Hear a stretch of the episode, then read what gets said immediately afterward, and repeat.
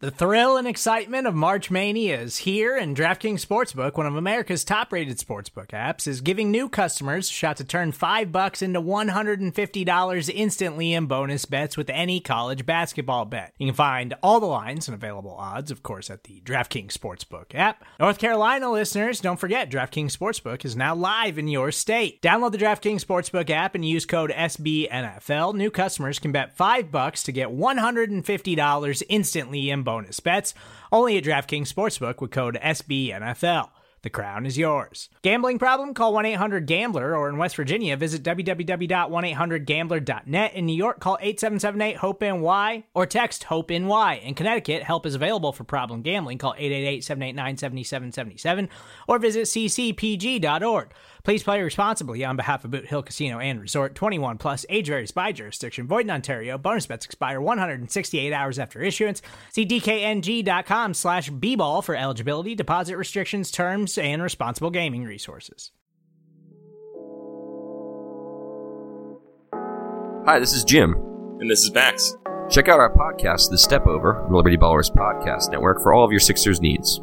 Player analysis, game breakdowns, who would look coolest in a headband, and more. Subscribe to Liberty Ballers podcast feed on iTunes, Stitcher, Spotify, or wherever you get your favorite podcasts, and check out The Step Over, a podcast about Sixers basketball. Mostly.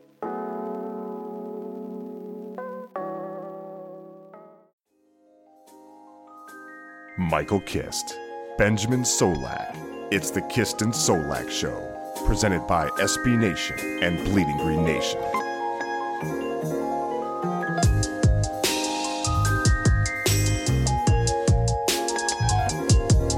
This is the Kist and Solak Show, episode 40, brought to you by the fine You are folks flying at a below average height. That's correct. a four and five height. Brought to you by the fine folks at SB Nation and Bleeding Green Nation. Your host, Michael Kist, as always, as always, Benjamin Solak with me. Ben, I mean, we'll get right to it. No need for the jaunty opening as per usual. The Dallas Cowboys have defeated the Philadelphia Eagles at home. It feels like a loss that is going to be very tough to recover from. This needed to be, as we talked about a lot, a statement game at home, taking care of business, and then rolling into a game with the dangerous New Orleans Saints with some momentum. Uh, however, the Eagles do not get it done, can't finish on either side of the ball. And here we are, man. Four and five. How you feeling, brother? I mean, every day's a good day to be alive. It's a very disappointing game, just top to bottom. You know, we'd like to figure out who to blame, and the reality is that you could pick a name out of a hat probably, and Yeah. as long as it wasn't Zach Ertz's, I think you'd be right. So obviously, like you know, we'll go through, and there are a lot of coaching decisions, that, offensively and defensively, that were rough. You know, uh, it's been a big all coming out of the bye. Yeah, they came out of the bye with more injuries than they went into it with. You know what I mean? Like they were healthier for the Jaguars game than they were for this game.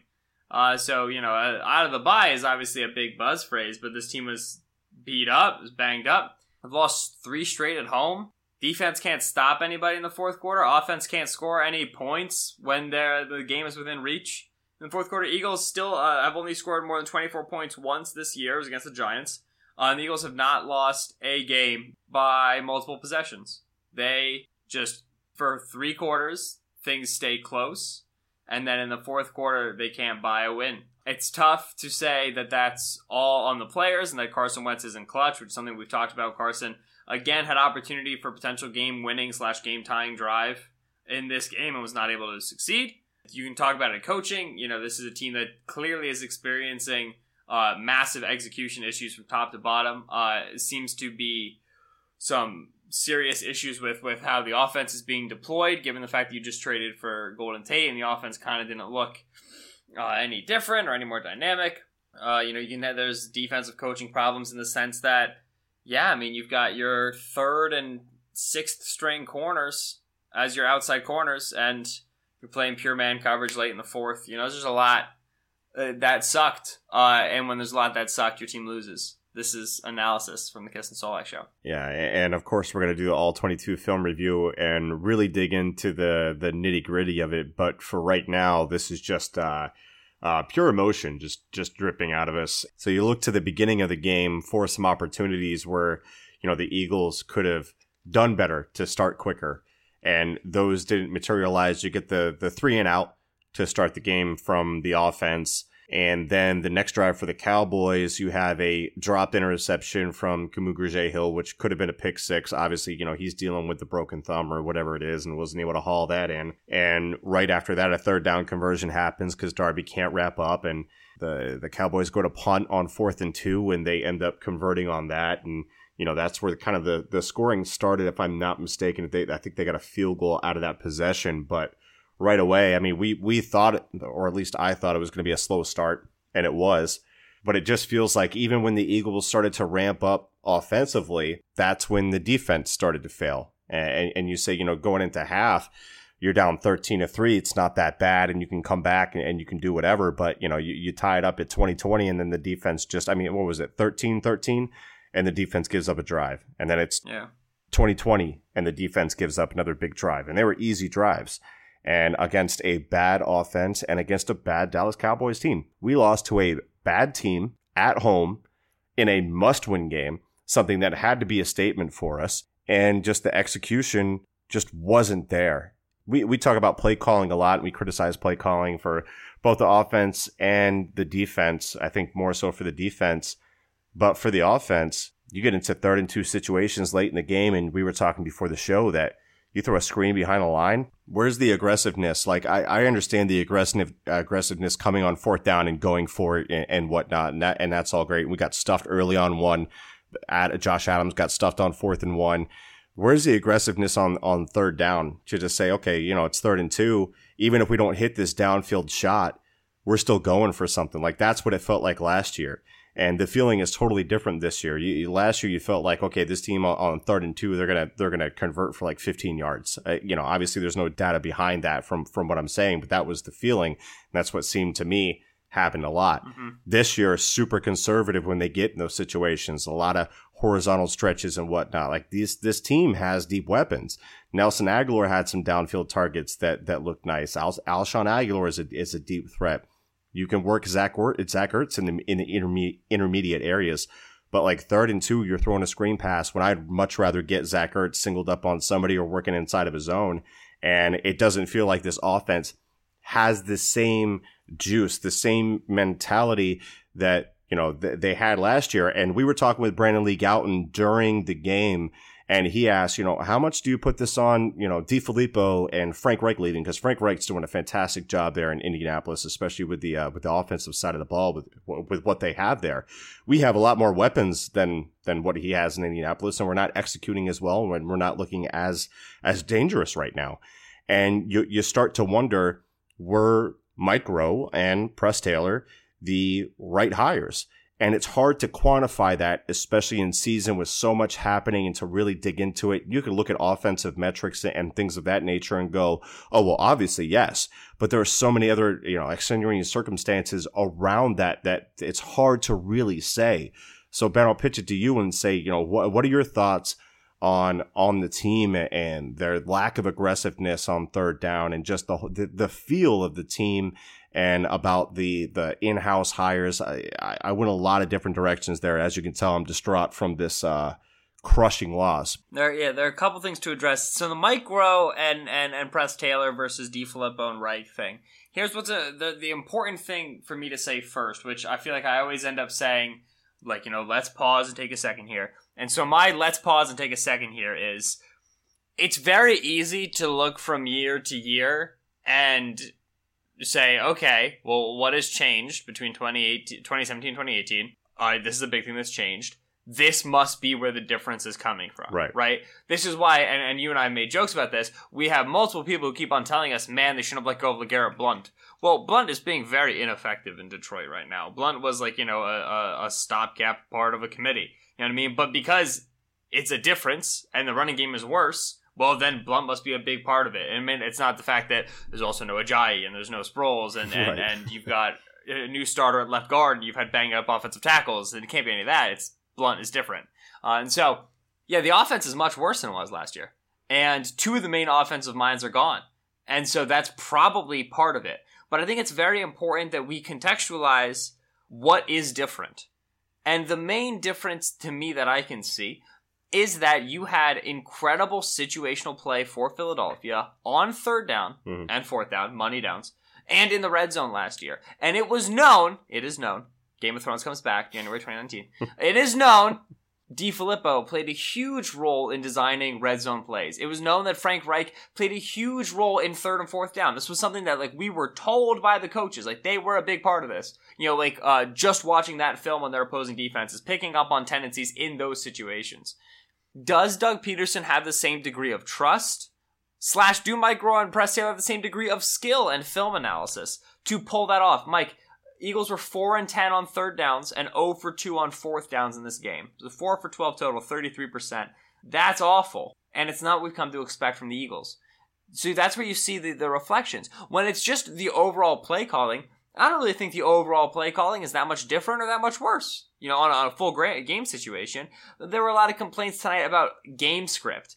I'm here to tell you that game script was what Philadelphia has been pulling out as their game script for every single game that I can remember Doug Pederson has coached. Yeah. Didn't work well this week. Uh, maybe he should switch it up if he's going to do like very similarly every time. Obviously, I think Dallas was pretty ready for it, but you know, oh, the third and five on the second drive, uh, Alshon Jeffery incompletion. They run that route on third and medium all the time. Right. And it works most of the time. And it didn't this time. You can't call it a bad play call now when it was usually successful and you don't mind it. You know what I mean? So I think it's important that we categorize where we have umbrage uh, and where where okay we say this is different it must be causing all the problems probably not all of them it's just causing some the other big issue when it comes to the in building hires and this is something that i've talked about like i don't think on the podcast before but i've talked about like with you guys with other people the biggest danger of in the building hires and we even talk about uh, in family hires right Nepotism and yeah. Bobby Petrino just got fired from Louisville, head coach of Louisville football. Guess what? His son also got released because his son was helping coordinate his freaking offense, right? Uh, we talk about nepotism and, and in family hires, so on and so forth. When you hire people from a, a tree, whether it's a coaching tree or, or, or just the Philadelphia Eagles organization or from your family, that you understand and you know, well, they have the same gaps in knowledge that you do. So, so Groh hired somebody who learned from Reich. You know, uh, or not. Uh, Pederson hired Groh, who learned from Reich. Pederson hired Press Taylor, who learned from John DeFilippo, right? And that's all well and good. And a lot of these, you know, NFL head coaches are guys who, you know, Pederson was brought in because he knew Andy Reid, and, and, and then he was brought with Andy to Kansas City and brought up by Andy. Like, it worked for Pederson, right? So it's not surprising he's doing it here. But when you bring up these in building guys, they have the same weaknesses. They're from the same schools of thought. And so when you start getting beat by certain ideas, you don't necessarily have the, the, the colorful backgrounds, the variety of exposures of, of different systems and under different coaches and learn different tips and tricks along the way. You can't just kind of pull from a, a melting pot of ideas. You don't have your hand in as many cookie jars. And all of a sudden, your offense becomes very reliant on the same idea. I think my big culprit here would be screens. Every time the Philadelphia Eagles cross the opponent's 40 yard line, they throw a screen. And I don't, eh, there must have been some film thing at some point where they were like, wow, this is the greatest thing in the world. Screens inside of the 40, the most successful play of all time. It doesn't work. It has, I can't remember a screen that's been super successful, but they did uh, a little throwback screen to Corey Clement, which was, uh, which was where he, he dropped it slash fumbled it slash whatever happened there. Um, they did a third and two screen late in the game uh, when they had gotten inside of the 40 yard line, which was the Leighton Vander Esch play that Chris Collinsworth was losing his mind over. Uh, that ended up becoming fourth and seven, and then you have the Zach Ertz catch in that whole review, which was a confusing process. Um, they love to run those screens. It's clear that they think that's a great depth for screens. They haven't been working.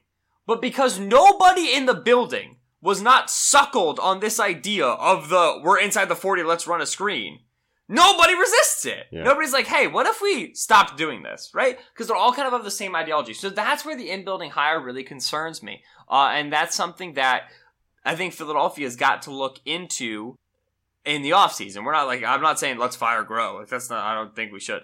But what I think needs to happen is you need to make sure in your building you're constantly cycling in new ideas from different systems that have been successful. And so, that's something that on the offensive side of the ball, I don't have much to complain about in terms of what Pederson does over the scope of a game. Uh, it, it- obviously, like in the Eagles lost, so it's easy to criticize him. I just did on that third and two screen call. I hated it. Um, But the the the, the breadth of Pederson's work as as a Super Bowl winning head coach is impossible to argue with. He's a good coach in the National Football League. He's a good play caller. He's a great offensive mind. Didn't have uh, you know didn't have a very successful game today. Offense has been struggling. Uh, he's got injuries in the offensive line. He's got injuries in the backfield. He's got to uh, he's got to figure out his personnel groupings. We got to talk about twelve personnel. There's obviously stuff to figure out, but Pederson is fine. The play calling is fine.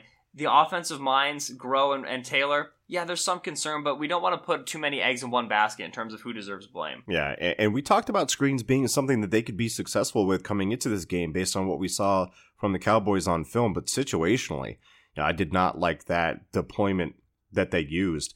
And you know, you mentioned 12 personnel. They ran a lot of 11 personnel uh, personnel tonight, and it wasn't because Golden Tate was there. They were using Jordan Matthews a lot, and even with that, I can't. Were... I I can't even tell you how unbelievable it was to me. And Jordan Matthews playing well. Like I'm fine if Matthews plays well, but Tate played about like Tate played about 20 percent of the snaps, but I think Goedert played maybe 15. Right. I don't. I don't. You're you are the best 12 personnel team in the league. Offense defenses are not built to stop 12 personnel. They're built to stop 11 personnel. You have a entire section of your playbook that other teams aren't good at stopping. Use it. And here's the thing too. Uh, when you talk about the lack of 12 personnel, what the Eagles were doing a lot, and they did this on 44% of the snaps in the in the first half. I charted it was they were giving help to Halapoulivaati Vaitai. There were five snaps, uh, seven snaps total, five in the first half, where the tight end for the Eagles, uh, and I think it was pretty much all Zach Ertz in this case, either blocked Demarcus Lawrence because of a play action or whatever the case was, they were shifting or sliding, um, or gave a chip and help and was late to his release because they wanted to block up Lawrence and Big V. They knew it was going to be a struggle. They helped Big V so much you know what? Do it via alignment. Put Goedert on that side, put him in line, change the path in which Demarcus Lawrence can rush the passer, and get your guy out into a route. That's what I understand about it. Like, okay, you want to go 11 personnel, but then you want to take one of your best guys at working the middle of the field and make him a blocker, and you're wondering why you're struggling on third down when he's been your best third down target uh, the entirety of the season that didn't make a whole lot of sense to me. So there's that part of it as well, and that's something that we can look at when we, when we look at the film. And you know, when Tate was in there, it was pretty much as we expected. I counted, and I probably missed a few, but seven snaps in the slot. I saw three where he was outside, but it was from a reduced split. There was the one jet, uh, and then the one at running back, which is it, it, we. They talked before the game saying that we were going to get real creative with Golden Tate in the building. And what we did was we came out in trips through what looked like a bubble screen to a wide receiver, through a lateral to Golden Tate, who was lined up at running back. And it went for like four or five yards. I don't even remember. It was it was it was super bland. So I, I and I understand it's going to take time for Tate to get involved in this system, but I don't understand getting away from the what you had success with if you're going to use Matthews and not Tate. And again, like you said, Matthews is playing just fine. That's not my problem. It's what works for this offense right now and what also helps you give aid to Big V without taking away one of your best pass catching options in Zach Ertz. And that's using those 12 personnel sets. So uh, flip it, flipping it over, this is depressing. Dak Prescott, 23 for, excuse me, 26 for 36, 270 yards and a touchdown. Ezekiel Elliott, 19 carries, 151 yards for a 7.9 average. They had one driver. They just like ran four times and marched right down the field. The defense was not able to stop it. Uh, obviously, they, they sacked Dak a bunch. I mean, that all that looked great. Everything that I was expecting coming into that was pretty much how it was. They threw a bunch of stunts early in the game and they let off it later in the game, but they threw some blitzes at him early that, that confused them. And, you know, we got burned a couple times on third down, but overall, overall, the pressure was looking great in the first half.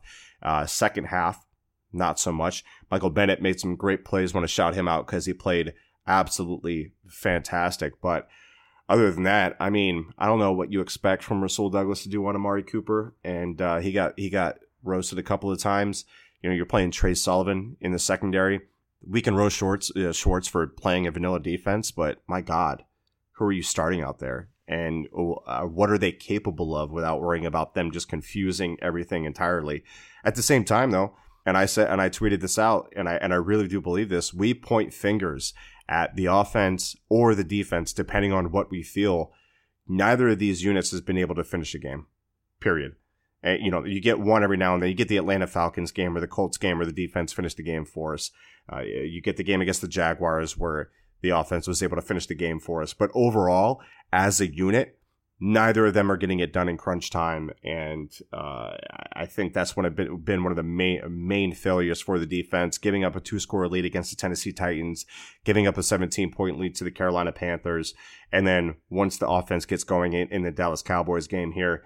Uh, they are not able to get a stop to allow the Eagles to recover and get a lead, uh, giving up 27 points to a bad, a bad offense. Let's just call it what it is. And you feel like, like this, this was supposed to be the game this is it, man. Like that, that I, my, my hope for a bounce back season died on that field tonight. Oh yeah, no, this was this was a this was a must winner. I mean, obviously mathematically Philadelphia isn't eliminated, but they're two games back from a Washington Redskins team who has a much easier schedule than they do. Yeah. Uh, so you're at a point where yeah, I, I absolutely I think that the Eagles team will honestly at least split with the Redskins. I don't think the Redskins are a good team. It's just simply the Eagles lost enough games they should have won this year that they've put themselves in a situation where it's highly unlikely to imagine they'll uh, uh, be able to make a significant playoff push. You know, they might dwindle and, and, and hang around kind of at the on the bubble spots on the graphics we start seeing in week 13 but Right.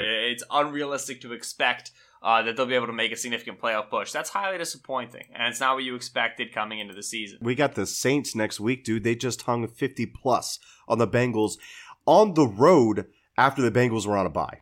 Okay, admittedly, Cincinnati's defense has been playing awful football for like the three weeks up to that game. But no, Totally. Philadelphia, Philadelphia would be multi-score underdogs to the Saints in New Orleans, if memory serves, uh, and rightfully so because they're not very good. They're not playing very good football. They're not a very good team right now. Um, overall, like if we if we do we like if we step back and we take actually no, let's talk defense before we step back. Okay. The the Eagles active secondary tonight included Ronald Darby, who eventually went down. So let's scratch Ronald Darby. The Eagles healthy secondary for the fourth quarter. Rasul Douglas, Chandon Sullivan, Cre'Von LeBlanc, and Avonte Maddox at corner. At safety, Corey Graham, Malcolm Jenkins, Oh, Corey Graham. Tre Sullivan. Yo, that Tre that, Sullivan. that touchdown, that touchdown where they did like the the the motion and then they then they leaked out and Corey I- Graham was just like standing there. I was like, dude, oh my god, just just be injured, Yep. be injured because you're not doing anything. An us. article about those running back release plays against man coverage dropping, and I'm I like the Eagles have been burned by them literally all year uh, because they ask uh, their linebackers to be able to cover those out into space, which is a bad formula. This is still a defense that has not given up over 30 points in a game, and you still feel like it's awful. like, just because the way they're losing. Right. So I, I actually just sent out a tweet that said you can find a bunch of stats, stats to suggest the Eagles' defense is at fault. You can find a bunch of stats to suggest the Eagles' offense is at fault. The reason is because the entire team is at fault. Yep. Because they're a bad team. Yeah. Uh, but my my official take on the offense versus defense dichotomy, if I have to have one, which I mean, I, I kind of they pay me to do stupid. a podcast, so I guess I do. uh, is this offense needs to play really well week in and week out to cover for the defense, Right. Right. And we talk about the fact that like you know Carson Wentz. I I, I love I love this stat. It's very interesting to me because you can take it seven different ways. Carson Wentz has never won a game where the opposing team scored more than 24 points, Hmm. right? Which leads to a couple things. Leads to one, you talk about Carson Wentz. All right, in late games, like you know, when kind of it's a it's a it's a close one, he seems to really struggle. So he kind of needs the defense to to kind of give him a little bit of a cushion there. You could argue that. You could argue, oh, so this team only really ever wins when the defense is elite. So really, it's the offense that's holding this team back. On the other point, you could say, okay, well, what this clearly indicates is that when you're blowing the top off this defense, you can just run the score up on them, and the Eagles' offense has no chance. You know what I mean? Like, there's a lot that goes into that. But past three years, Eagles have never won a game where the opposing teams score more than 24 points. They don't win the high scoring games. And so this offense needs to be able to play at an incredibly elite level to beat a team that has a good offense, right? This is kind of like what what uh, we were talking about, or at least an offense that's playing well. I wouldn't call the Cowboys offense good, but they put up their highest yardage total and one of their highest point totals of the year against the Eagles at home. You know, it's tough to talk about. But if we're focusing on on that secondary, what do you do? What? How do you? like and so like I'm I'm, I'm there. I, it's like 13-13. It's twenty to twenty. I'm saying like you zone blitz. I mean, you can't leave these corners in man, which they ended up doing and it sucked. Right. Uh, you, you can't leave these corners in man. But also when you zone blitz, like it's very difficult to ask Chandon Sullivan to play a, a responsibility in a zone blitz because he's going to have distinct reads and he has not practiced those because he is a bad bottom of the roster practice squad player, right? He's Chandon Sullivan. That's what I mean. Like, Like, what can you do creatively if you're Ninety-five percent of people listening to this podcast do not know where Chandon Sullivan went to school. He's an undrafted rookie free agent. Don't know where he went to school. Wait, right? so that Only was reason Chandon? Was that Chan? Was that Shannon, not Tre? Was it Tre Sullivan? Tre thirty-seven was playing deep safety at times, which I found hysterical, by the way, Right. because this is the most I can remember Tre Sullivan playing, and it was the week that Corey Graham came back from injury. Oh my god! But anyway, Kill um. Chandon Sullivan, number thirty-nine, was out, out, out at the was playing corner once Darby went down because there was no Jalen Mills and there was no Sidney Holy Jones. crap. Eagles were playing without their top three corners in the fourth quarter. That's like that's important to remember. Like we who like like like if we were not coming off a Super Bowl championship, would we expect a team not play without their top three corners, without their top safeties, so without top their four of their top five secondary players to be able to stop anybody? Right. No, but we want them to because we won a Super Bowl last year. And and and what's crazy is, and, and and we talked about this before a couple of weeks ago, and I said, Ben, I'm on the edge. Talk me down because I feel like these injuries are piling up and they're insurmountable, and we're not rolling through them and winning like we were last year, and it's just it's too much. It's too much. And I think tonight, as you're as you're talking about this in the secondary, I'm thinking, oh my god, Shannon Sullivan got meaningful reps. Corey Graham got meaningful reps. Tre Sullivan got meaningful reps. Russell Douglas is And and and and and and and and and this is this is this is gonna be my second point. Next to Fletcher Cox tonight was either playing Haloti Ngata, who like when right, which you're already laughing. Hello, oh no, you were sneezing. Never mind. No, I'm, laughing. no, I'm It's laughing. fine. Go ahead. Okay, Haloti, who even when Haloti was good, he was not a pass rusher. Right. and he's still good. He's just older now. He only plays limited snaps. Or it was Travion Hester. Ninety-five percent of listeners don't know where he went to school. He's a second-year player. Or it was T.Y. McGill. Mike, I didn't even know what McGill's first name was during this game. I went to tweet about him and I realized I was like, I don't know what his name is. It's T. right? It's he's just T. It's, it's I don't know. T.Y. McGill. and he, because he was a practice squad bounce onto the roster sort of a guy. And the Cowboys violated T.Y. McGill. They ran inside zone away from McGill. So McGill's the backside three tech, which means the left tackle, Tyron Smith, gets to take him and just bulldoze him into a different dimension. And that's what leaves those massive holes where your primary fill player, because you're playing cover one with Corey Graham 20 yards deep, by the Kill way. me. Uh, your primary fill player, if that's an empty side or it's a nub side, is going to be a corner like Rasul Douglas or Shannon Sullivan, both of whom are good tacklers. The Eagles don't have good tacklers at corner. Even if Ronald Darby's not a good tackler. Right. So, you know, where's the pass rush? The pass rush is vanishing. Well, number one, I'm I I would be shocked if Dak Prescott does not again have, as all Eagle opponents do, a very quick time to throw. But number two, you can't run twists and games and stunts when Haloti Ngata, Travion Hester, Travion, Trayvon. Travion Hester, or Trayvon Hester, or D, uh, or T.Y. McGill are your other defensive tackles, right? Yeah. You need to put one of Brandon Graham or Michael Bennett in there to maintain integrity in your rush lanes. And once you do that, you can run on that because you have 260 yarders, Right. 260, 260 pounders trying to hold up against actual big interior offensive linemen, which is ridiculous. Yeah. Mike, the Eagles played a uh, the Eagles outgained the Cowboys on a yards per play basis and had zero penalties and lost. A lot of the things going on with the team earlier in the season, shooting ourselves in the foot with stupid penalties. You can't even play a clean Right. game like that and uh, and not come away with the W.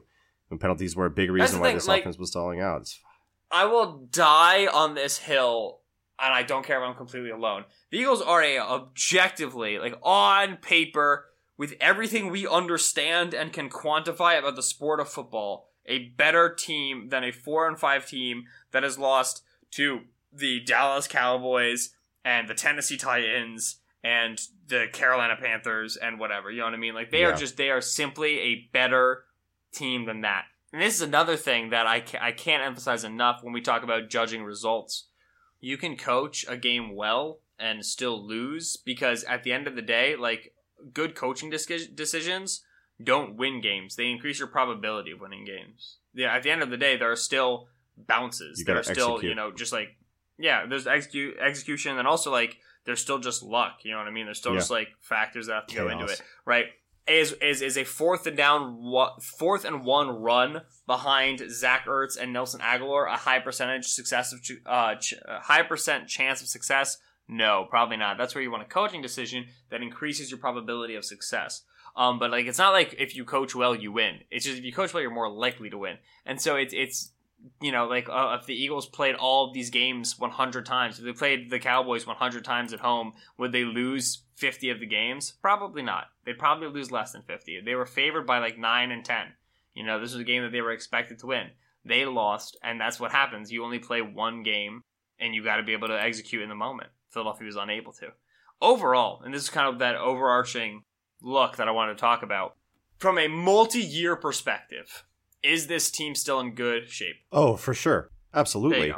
Yeah, you, you you get Howie Roseman, who's who's fantastic at roster construction uh, and dealing with cap and long term understanding of it, and knowing how compensatory picks work, and picking up veterans who contribute, like Michael Bennett, with, with picks that are have very low hit rates, and Michael Bennett is giving you ten times more than a fifth round pick most likely ever would.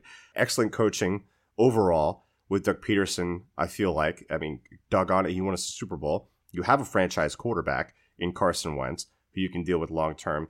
This team, long term, is fine. And I've always believed that. And if this Mhm. year is a place where we don't make the playoffs after winning a Super Bowl because we have 50 million injuries and we're playing with Chandon and Tre Sullivan and Corey Graham, that's fine. Get it fixed. Get it fixed in the offseason. Come into next season, have a new season. Then we can have a discussion if it continues to not be what we expect it to be. But at the same time, I mean, how many injuries do we have to friggin' talk about? And I hate, and I hate people that that make the injury excuse all the time. We've been dealing with a ton, man, just a ton. Right. There's Here's no what's stability. important to note. Right. It's this and and yes, that is exactly correct. It, there's a difference between eight injuries and eight injuries at two positions, right? Philadelphia and also injuries at one point, like coming into the season. If we were coming into the season with those injuries, that's one thing. Getting an injury, Right. bink, bink, bink, bink, bink, bink, bink, all through the season, Right. totally different. I was thinking about it and I was just sketching it out on a pad. I have not looked at like rosters and active game day and who got injured in the middle of a game or whatever. I'm pretty sure the Eagles have not played a game this season where they have had less than four starters out for at least like a decent chunk of the game Right. Yeah. right? Which, like, in and of itself, sounds like it sucks. But then you look at the fact that up until this game, they were dealing with injuries to their second and third safety and their first and second running back for the majority of the season. Which, okay, like, if you don't like Corey Graham, I agree with you, but th- there you go. Uh, and now coming into this game, all right, you get your third safety back, you're going to lose your second and your third corner, and then you lose your first corner in the middle of the game. You know what I mean? Yeah. Like, they, and and you still have and the starting and a starting They- defensive end is out too, and yeah, Right. They have so they have they have never like come into the game where it's like, well, the secondary is back to full strength, so we'll see if this improves the defense's ability. You know what I mean? It's always been like, all right, this secondary is super beat up. Okay, they've got a few stops early in the game. Oh no, the game's heating up, the game's getting close. They failed here all the time, and let's check. Yeah, nobody different is out there. You know what I mean? It's the same, like you know, like the- same players who have struggled in these situations have struggled, and then it's Philadelphia, uh, you know, with with the running game, be like, all right, Carson Wentz is throwing the ball 40 some times again in this matchup. You know what I mean? Oh, like third and Well, two, no they could really use just like a quick banger to pick up four yards. And no, you know what I mean? They don't have anybody who can run the football like that. So you're super depleted at running back and makes your offense one dimensional. You're super depleted in the secondary and nullifies the ability for pass rush. It's hard to respect and enjoy the strengths of this Eagles team because the weaknesses uh, limit them in such a way that the team's still ineffective generally. yeah. And I think the message is, you know, you can blame injuries and, and you can blame coaching and, and whatever, and it all and it all shares some of the blame. We're always going to look for somewhere to point the finger to. Like we've said multiple times, you can point it at several places, and even with all the injuries, this was a game that they should have won, and it's a disappointment regardless. Even if we're talking about all these injuries, I don't care. This was a game. This is a team that they were better than. This is a game at home, a must win game, and they did not come out and perform at the level in which you would expect. So, again, spread it out. Spread the blame everywhere. Point fingers at everyone if that makes you feel better. And I think that's what we're going to do because we're going to kick it over to three words. The uh, at BGN underscore radio Twitter account. As always, ask for three words to describe the game from you, gentle Uh-huh. listener. And Ben, I'm hoping you have that pulled up. Do you see anything you like? I have there? it open, but we have 300 responses or something. So you also need to pull it up and scroll through some of these while I scroll through some of these. Um, and then we can both pull out some good ones. Sounds good. I like this. Okay. I would like to begin I uh, with this one. Uh, Decken Gestaint at Incog Brian, which if you're going to be incognito Brian, don't put your first name. I don't know what his other replies were, but this one starts with 12th reply, too late to hit the pod, F's given, zero. Uh, and then his three words are, shit, bleep that out, the bed, right? And so he replied 12 times. Incog Brian is feeling very passionate about this loss. He would like for us to know his thoughts. That's the only thought of his we're going to get to, though, because I can't find the other 11 responses. My son Simeon Kist, at kist underscore Simeon says that was fun, uh, and I'm assuming he's talking about the season as well. Brian Coulter at Phila B Coulter says Super Bowl champions, and that's something that we do have to remember. Shactus at Shaq Fu says Shactus says uh well this is four words, so I'm gonna let it slide because I respect it. Uh he says terrible Wi-Fi purchase, and then in parentheses he has plane, which clearly means he was flying and he wanted to watch the game. And so he had to Oh. buy the internet to be able to access the game. And I respect the dedication, Shaq Fu. I hope you had a good flight. Uh but yeah, I feel bad that you had to pay for that. Here's a couple I like. Uh, Manu Urias at Manu underscore 99U says Fed Dogs Nap. And uh, I, I really like that. you, Okay, Jason Rivera, which he's we've I've said him out before. He's still at Camel Toe in spandex. The only reason I remember him is because that's still his at. This one's a heater. You ready? Yeah. Are you ready? Yeah. Mike Lombardi, correct. About what? about about Doug Pederson? Probably. The That's the here. most well-known Lombardi take. Mike, Wow. here it comes. Are you ready? Are you ready? 2016. Dak Prescott Rookie of the Year. Then he falls off the cliff. 2017, Doug Pederson has a Super Bowl winning year, and he's got the same fall. That's camel toe and spandex tag take. Mike Lombardi was right the whole time. The whole time. We never saw it coming. Wow, that's awful. That's an awful take. What are people doing? Okay. Uh, JT at Jason, uh, Jason Allen Tucker. Might as well put your middle name in there so we can get your whole Christian name in there. Hiring defensive coordinator. Stop it. Stop it. We're not firing Jim Schwartz right now. I mean, come on. Like with all the issues that we haven't given up more than 30 points. Yes, I get that they're Right. collapsing in, in some, some weird situations, but God, man, like it's every week with Yeah. this stu- One, nobody could coordinate this defense. There's nobody healthy on it. Two, definitely not in season. You fire Right. Jim Schwartz. Oh, that's Oh, no not, way. That's not. You want to bring in a new defensive idea. coordinator to Right. coordinate this mess? Yeah, good Yeah. luck with that. Three, you have to know that there you have a better defense coordinator than Schwartz who will come in, which I think is a ve- like there are better defense coordinators than Schwartz, obviously. For sure. I think that's a very tall bet. Where are you going to find that I person very right now? tough. I think Schwartz is gone after this year anyway, regardless, but that's a whole different thing. Shout out if Schwartz just go gets himself a head coaching job somewhere to just solve the problem for me. Um, all right, shout out to uh, the, like the two that I like. Uzair Salim at Uzair Salim twenty three says tank season, which I just found amazing because that's No. literally two words, man. We give you three words, just use all three. Uh, and then uh, at Deus is wild, Deus is wild, whose Deuces? username is my whole life. No, it's D E U S E is wild. oh, okay. Deus. Yeah. I Deus, yeah. Deuce. But his username is My Whole Life is Thunder, which I feel like, wow, like I'd love to hear about your life sometime, man. We should chat. um, this is a really good point, though. Sproles roster spot. Sproles has not been healthy since week one, but he has not been IR'd. So Philadelphia is, is keeping that roster spot, which could be going to a player who could actually be active. Donnel Pumphrey comes to mind, but in more seriousness, actually good play. DeVante Bausby could have really been used tonight. He's on the practice squad. Cre'Von LeBlanc was played instead of him, which obviously I think that you're trying to like retain eligibility for practice squads or whatever. But still, you know, I thought uh, Bowsby had a good preseason. I thought he had a good camp. I thought he deserved to potentially be on a roster. So yeah, that um, We're getting the players that, That- you would need like a college roster to like that their their maximum to fill out. listen, I still, I, in my opinion, I, th- I still think Are that? Bausby is a guy that you. No, I'm just tired. Uh, Bausby is a guy that you want.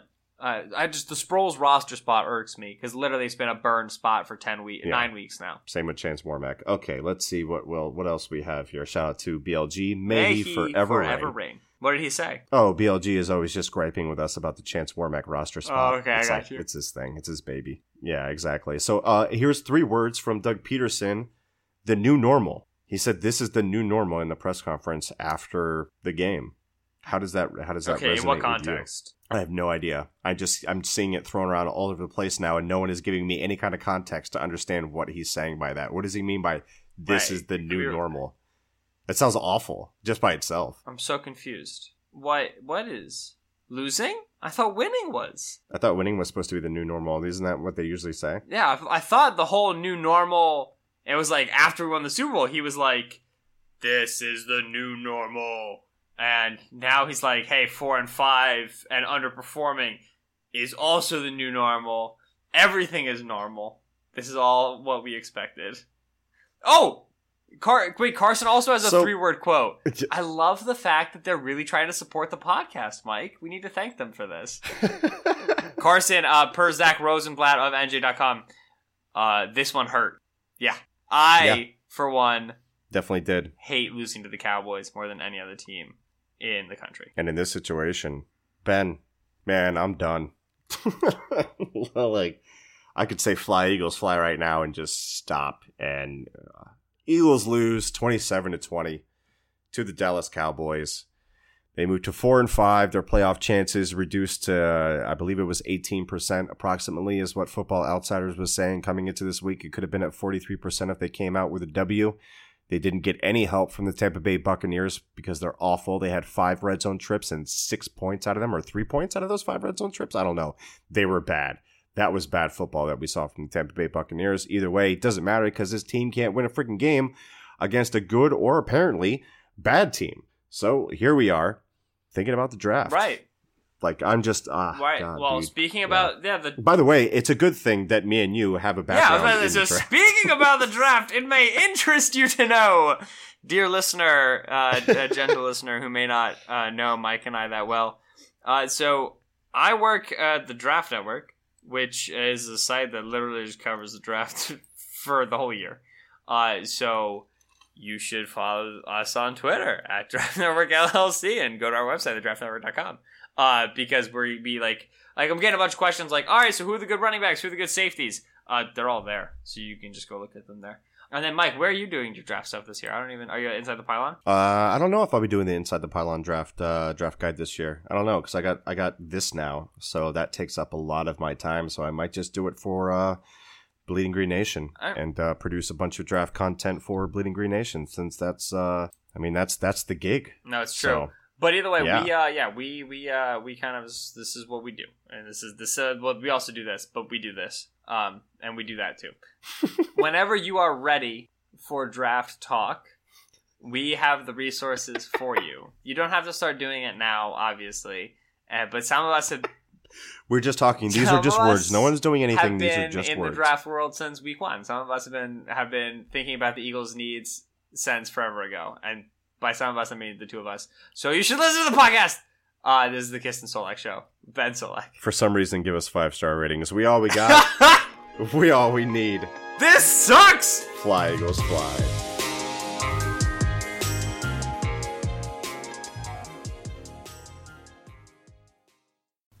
Hey everybody, how you doing?